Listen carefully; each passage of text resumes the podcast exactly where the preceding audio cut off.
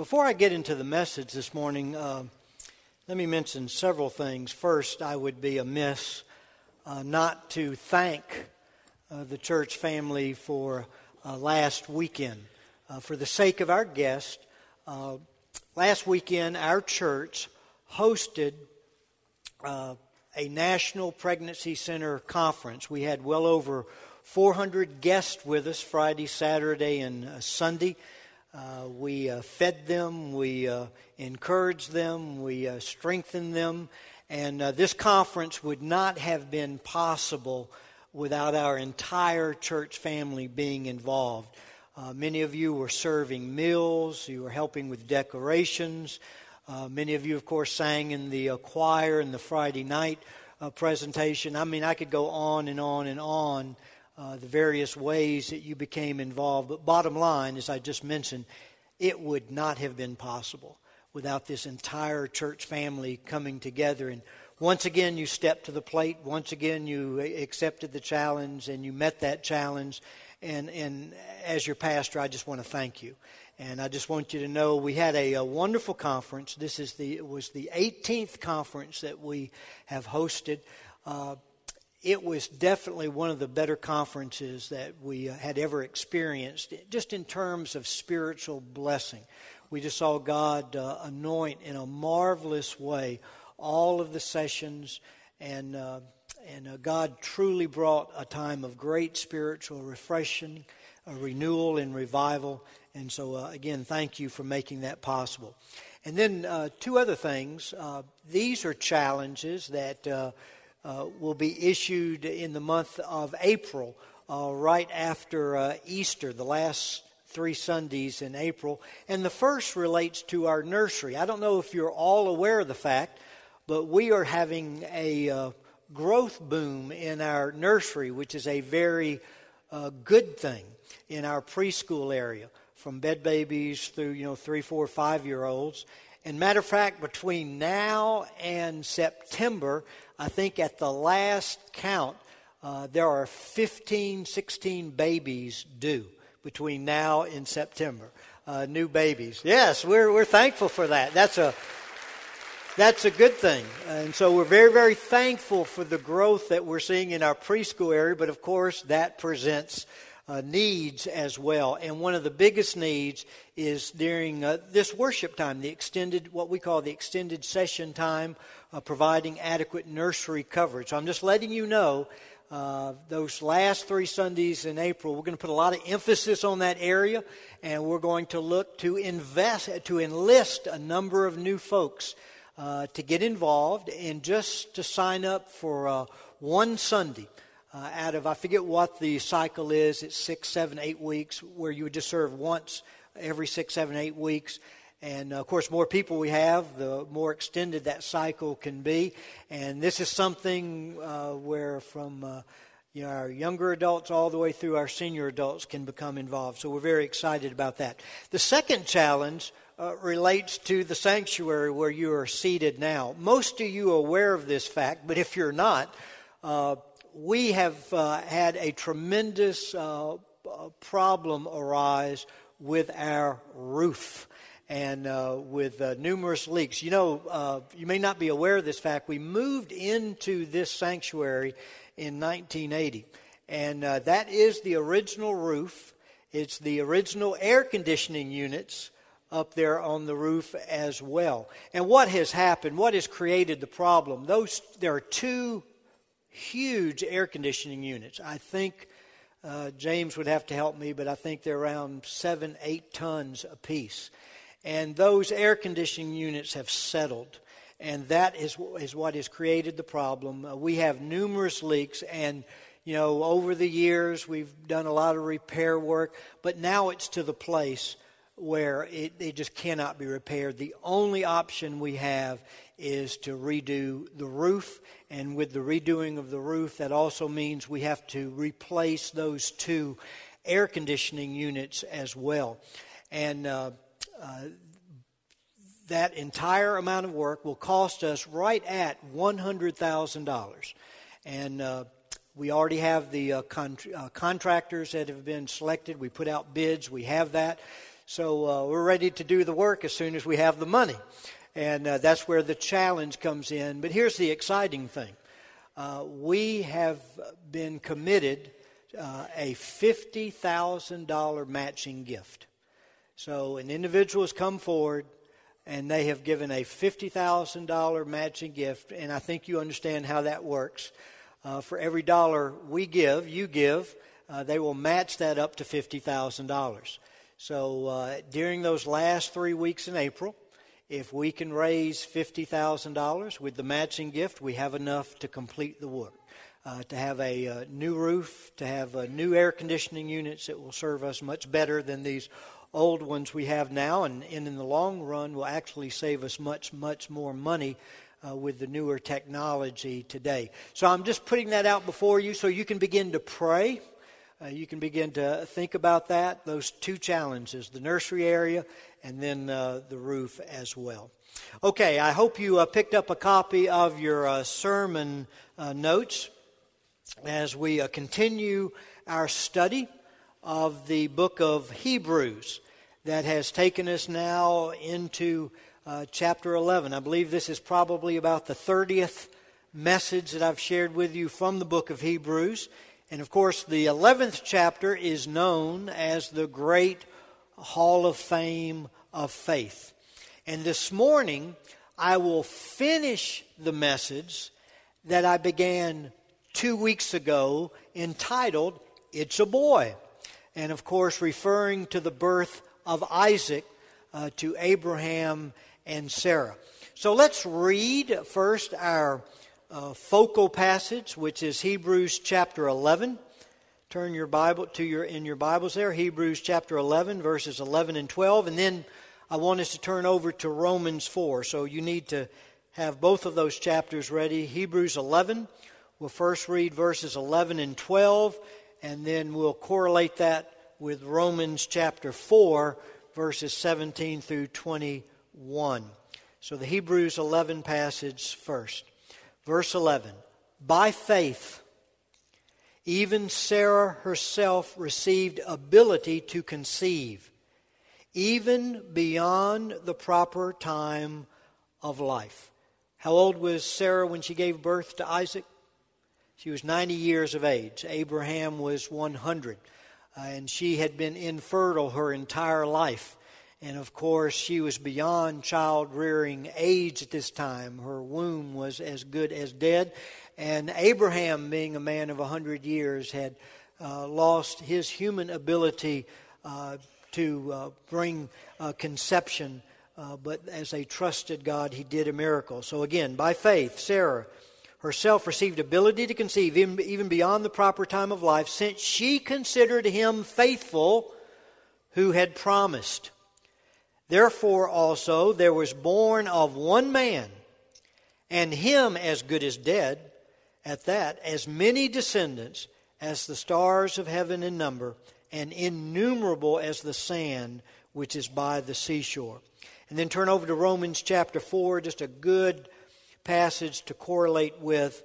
Uh, Romans chapter 4, beginning at verse 17, this entire section that I'm going to read, of course, refers to Abraham and his faith in God to provide the promised son.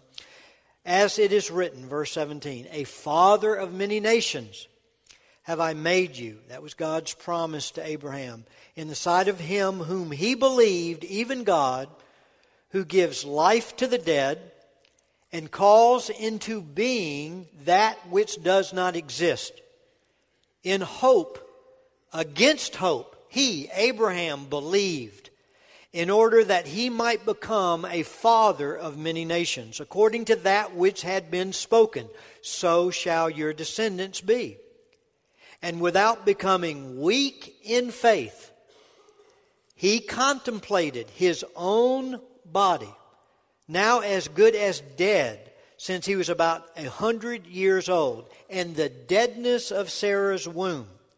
Yet, with respect to the promise of God, he did not waver in unbelief, but grew strong in faith, giving glory to God, and being fully assured that what he, God, had promised, he was able also to perform. Now, you can see in your sermon notes that uh, this message is divided into two parts. Uh, first, what the Old Testament narrative in the book of Genesis uh, teaches us uh, concerning faith about Isaac's birth. And then the second part is on what the New Testament commentary, these two passages we just read, uh, teaches us about faith.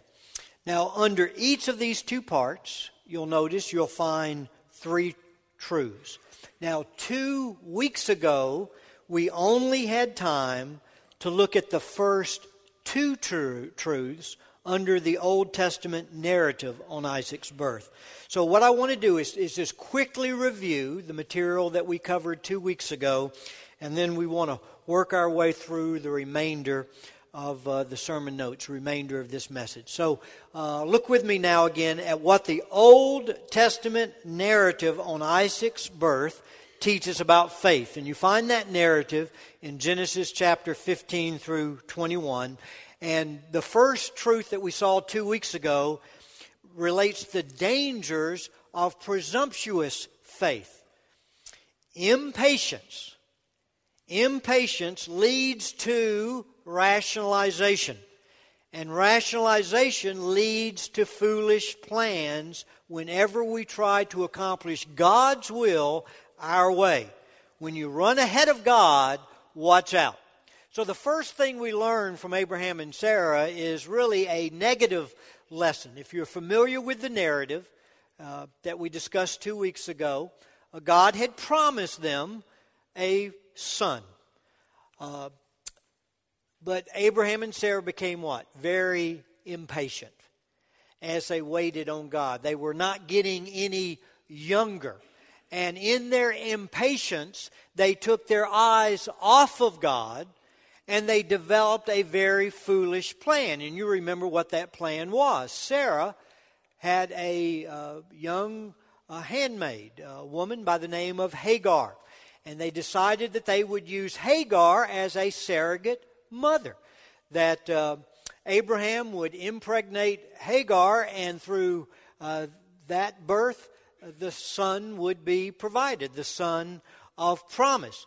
And as I shared with you, although such a practice was acceptable in biblical days, in the culture in which they lived, often the social norms of our day are not in harmony with what? God's holiness and morality. And so, what they actually did uh, in their impatience was to rationalize what? Adultery.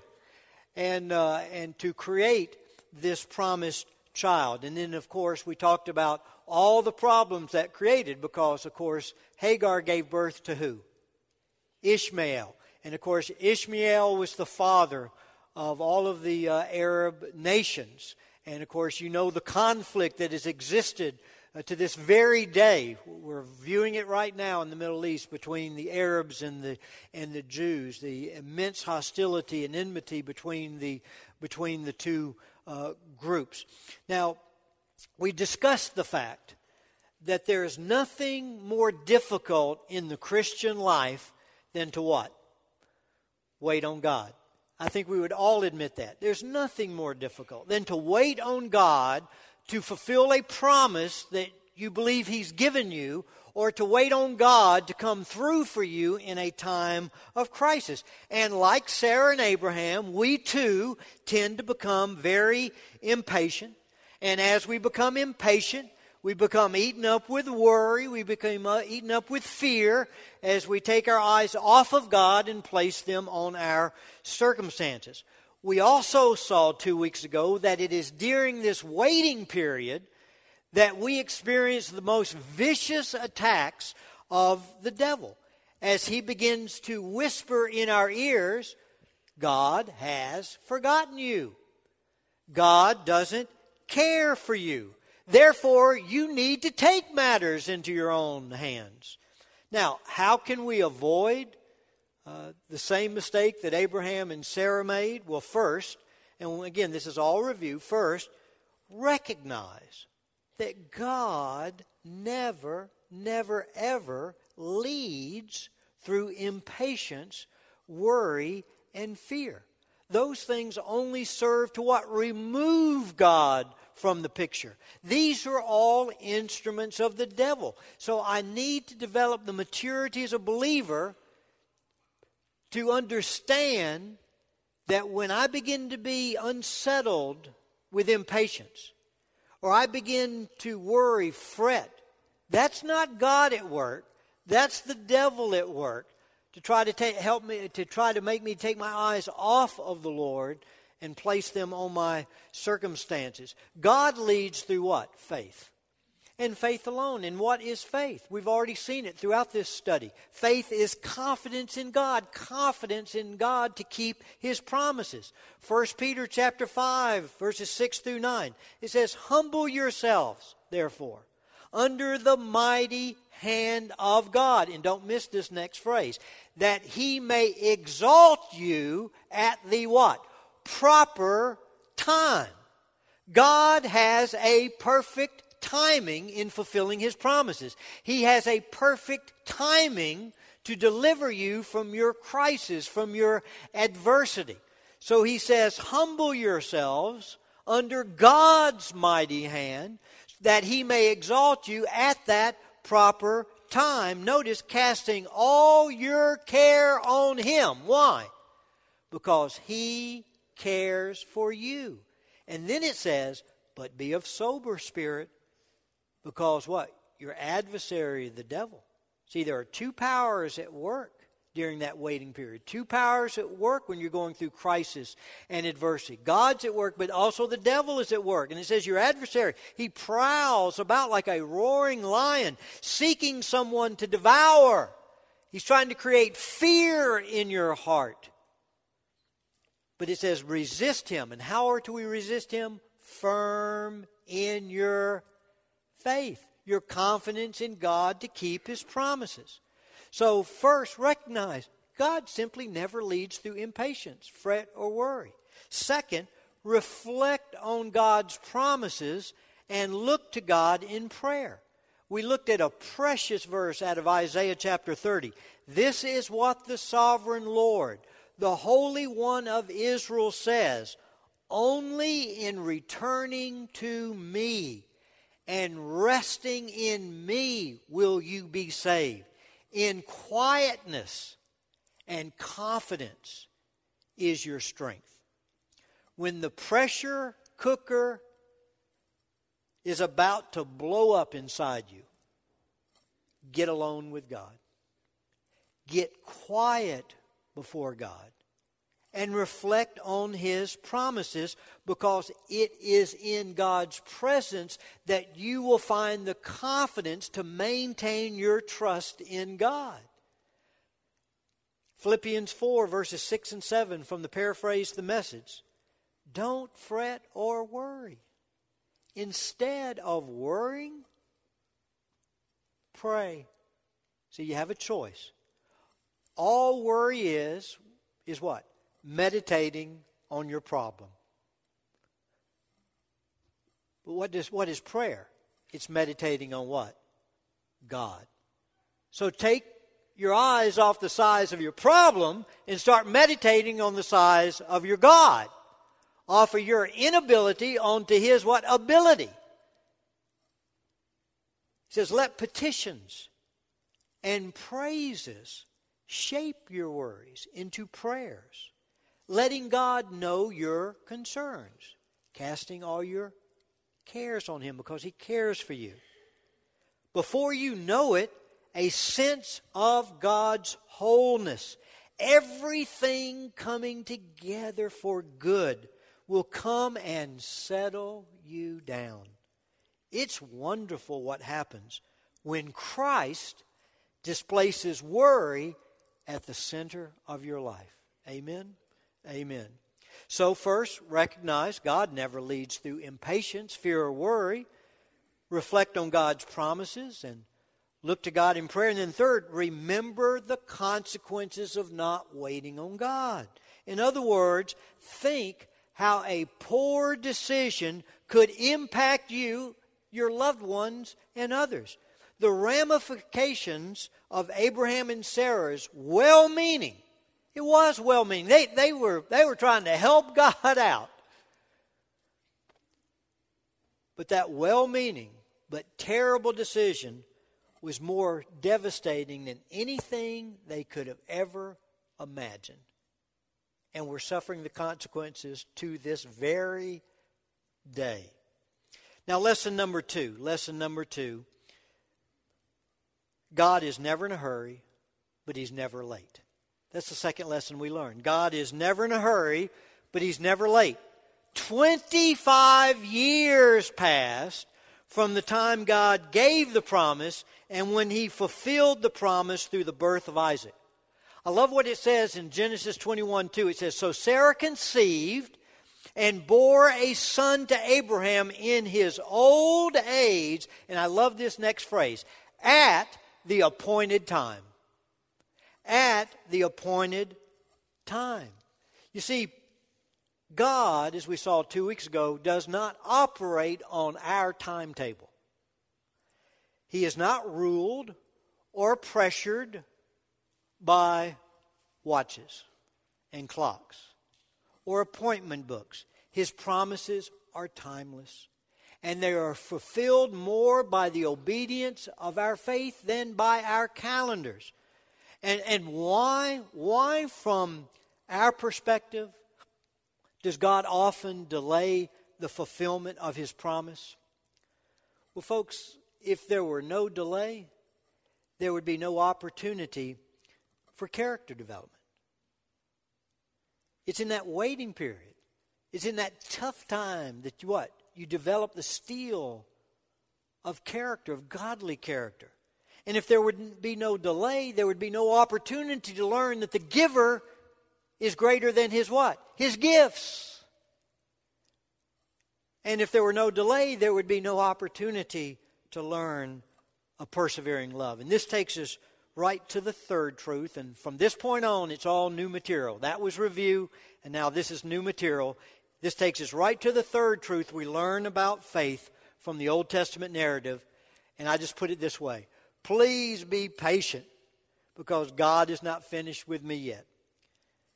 And that next statement is the key. The development of the child of God's faith is as important as the fulfillment of God's promise.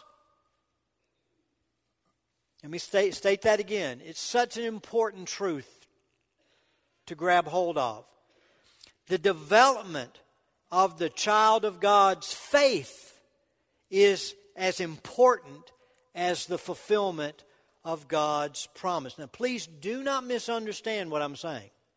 This is not to say that the fulfillment of the promise is not important to God. It is. God is a God of integrity. He will fulfill His promise. You can count on it, you can bank on it. All we're saying is, is that God, from our perspective, will delay the fulfillment so that you, as you wait on God, have the opportunity to develop your faith and your relationship with Him. What is the most significant statement in the Bible made about Abraham and his relationship with God?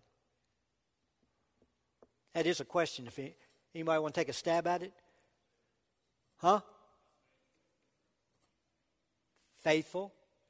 Probably the greatest statement that the Bible makes concerning Abraham's relationship with God, and this, this is mind. Boggling. It says Abraham was the friend of God. Abraham was the friend of God. Now, just think about that a minute. Abraham was the friend of God. Now, a friend is someone you are what? Familiar with. Someone you know closely. A true friend is someone you are totally transparent with someone you feel free to share what is most important to you with. You share your plans with your friends. You want their perspective on the plans. And you invite them to come along and be a part of it all.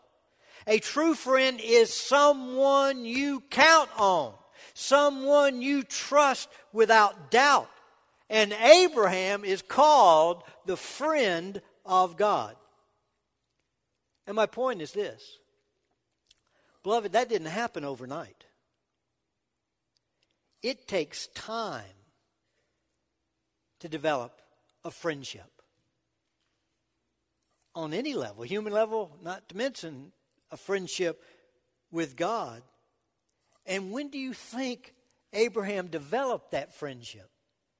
When do you think Abraham developed that intimacy with God? It was during those 25 long, difficult years of waiting. And think about your relationship with God. Just think, reflect on your past relationship. When were the times where you learned most about God and became intimate with Him? You know, it was through the hard times through the tough times. When you were put in a position to have to wait on God. Because what happens in that waiting period? What happens in that time of crisis and adversity? You see as you've never seen before your total, utter, absolute dependence on God. And when you see that dependence, what does it create right here in your heart? desperation. You realize just how desperate you are for God. And without Him, you can do nothing and you are nothing. And so, as you realize that dependence, it creates a desperation, then that works into that heart determination. Because to get to God, because you realize He is my only hope my only hope. I mean, think of Job. Job went through those ter- those, that terrible time of suffering. And what does he say when he comes out the other end? Oh, before the suffering hit, before I knew the adversity, I knew a lot about you up here by the hearing of the ear. But now my eyes see you. He acknowledged that what the adversity and suffering did was develop an intimacy with God that he never knew before. And think about his waiting period, how he struggled, how he became angry with God, railed against God, became disappointed with God. But through it all, he worked through that and he had an encounter with God like he had never known before and he was never the same man again. And that's why James says, Count it all joy, my brethren, when you fall into various trials and tribulations, knowing what? Knowing that the testing of your faith, that, that waiting period, produces what? Endurance. And James says, Let endurance have its perfect work so that you might become complete and entire, lacking in nothing before God. And then Romans 5, what a great passage. In verse 3, it says, And not only this, but we also rejoice in tribulations. Why would I rejoice in tribulations? Knowing that tribulation brings about perseverance. When you're put in a position to have to wait on God, or you're put in a difficult situation, you have to persevere. You have no other choice. And then it says, and perseverance brings about proven character. And proven character brings about hope. And hope does not disappoint when that hope is put on God because the love of God has been poured out within our hearts through the Holy Spirit who has been given to us. God longs for you to be his friend. Now, just, just pause on that. Just reflect on that a moment. God longs, desires, he aches in his heart for you to be his friend. That's just absolutely staggering, but it's true. God longs to develop an openness and a transparency with you that will lead to a deep, intimate friendship built on mutual love and trust. God longs to be free to share his heart with you, to share his plans with you. Therefore, don't miss this now. Listen. Therefore, look at delay not as a cancellation of God's promise, but as an invitation to become God's friend. That's how you should look at the delay. That's how you should look at the waiting period. Do not regard the waiting period as God ignoring you for more important matters. No. Realize, no, you are so important to God, He's waiting on you to become His friend. Now, let me share with you the spirit you need to cultivate during the waiting period, during those difficult times when you're having to endure, when you're having to persevere. And, and the spirit you need to cultivate is beautifully expressed in, two, in the two prayers in the book of Ephesians. And you don't have to turn there for the sake of time, but let me give you the references so you can refer to them later. Ephesians chapter 1, verses 17 through 19, in Ephesians chapter 3, verses 16 through 21. Ephesians 1, verses 17 through 19, in Ephesians 3, verses 16 through 21 the Ephesians 1 prayer says, God, give me. Again, this is the spirit you want to cultivate during a tough waiting time when you're having to persevere, endure, realizing that God wants to use this time to develop your relationship with Him, to develop a friendship with Him. So you want to go to Him. You know the promise is certain. You can count on God. So you're okay with the promise. Now that you know, I want to know the promiser. So, God, give me, give me a spirit of wisdom and revelation in the knowledge of Christ. Lord, open my eyes to see your majesty, to see your beauty, your, your power, your love, your faithfulness. Lord, open my open the eyes of my heart that I might see what is the hope of your calling on my life. What are the riches of your glory, of your inheritance that you've deposited in me? And what is the exceeding greatness of the power that works in me? God, open my eyes to see your plans and give me the grace to execute those plans through the provision you've already made for me and through the power that you've already made available to me through the Holy Spirit that dwells within me. And then Ephesians 3 God, God, as I wait on you. Grant me, grant me, grant me according to the riches of your glory. To be strengthened, God, strengthen me with power through your Spirit in my inner man. Lord, so cleanse me during this way as I wait on you, as I persevere. Lord, use it as a refining fire so that there'd be nothing between me and you, nothing between me and another person. Oh Lord, purify my attention, my affections, my allegiance. Bring me to the place where I desire nothing but you. That to know you is more important than the gifts. Knowing you is more important than the fulfillment of the promise. And bring me to that place, as we've talked about before, where I can say, hey, Jesus is enough. He's all I want, He's all I desire. And then that prayer goes on to say, so that Christ might dwell in my heart through faith. Lord, I surrender my heart to you. That my heart might become your home where you can dwell comfortably to have your way and to have your will.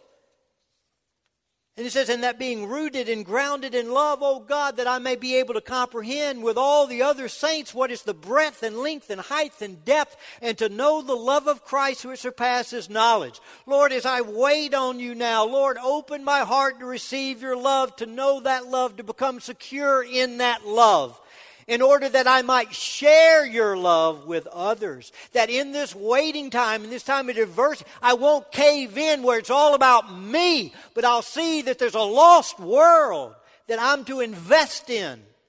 There's a body of Christ. I have brothers and sisters I'm to love. And then it goes on that I might be filled up to all the fullness of God. Lord, just fill me with Christ as I wait on you, that I might fill my world with Christ, that I might fill my family with Christ, I might fill my church with Christ, that I might fill my neighborhood with Christ, my school, my workplace with Christ. And then you know how that prayer ends? Now unto Him who is able to do exceeding abundantly above and beyond all that I could ever ask or think, according to the power that works in me. To him be the glory in the church and in Christ Jesus to all generations, forever and ever. Amen. Amen. That's the spirit we want to cultivate during those waiting times. Okay, what does the New Testament commentary on Isaac's birth teach us, teach us about faith?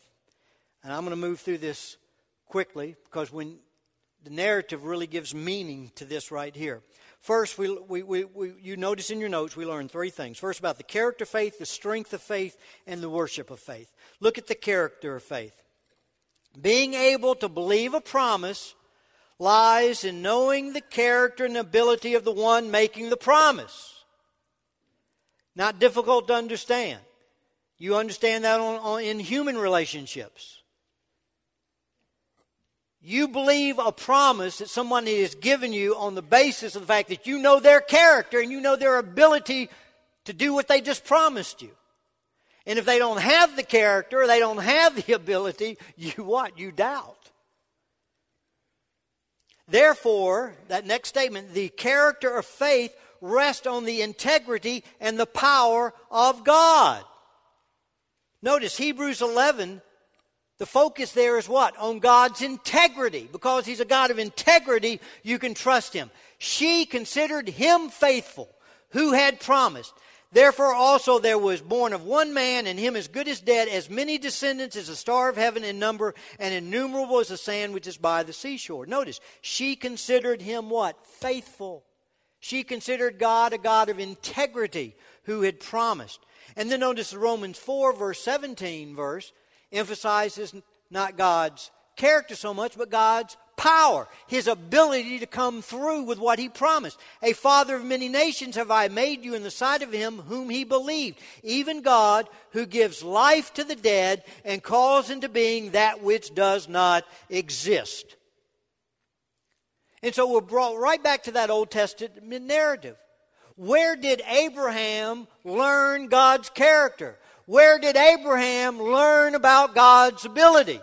It was in those 25 long years of waiting as God developed that dependence, that desperation, that determination, and as he was driven to God. Look at the strength of faith. We've talked about this in previous messages, but it's good to recap right here.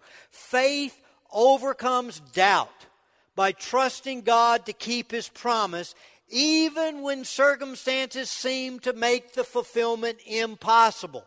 And this next statement is so important. Faith weighs the human impossibility of our circumstances against the divine impossibility of God breaking His word, and then we conclude God is able. That's exactly what you see Abraham and Sarah doing. They looked they looked right at the human impossibility of their circumstances, on one hand. On the other hand, they looked at the divine impossibility of God breaking His word. Hmm, hmm, hmm, hmm. They said, We're going with God. Because we know God is a God of character, integrity, of power, and He keeps His word. Look at uh, verse 11 of Hebrews 11. By faith, even Sarah herself received ability to conceive even beyond the proper time of life, since she considered him faithful who had promised. And then Romans 4, verses 19 and 20. What a powerful couple of verses. And without being weak in faith, he contemplated his body, now as good as dead, since he was about a hundred years old in the deadness of Sarah's womb. I mean, he saw his inability to produce a child. He saw Sarah's inability, the deadness of her womb. Yet, it says, with respect to the promise of God, he did not waver in unbelief, but grew what? Strong in faith. Because his focus was what? On a God of character, God of integrity, a God of power that can be counted on. And then look at the worship of faith. the worship of faith. We give glory to God when we trust Him where reason cannot follow. We give glory to God when we trust Him where reason cannot follow. When faith's only reason is God Himself, we honor and worship Him.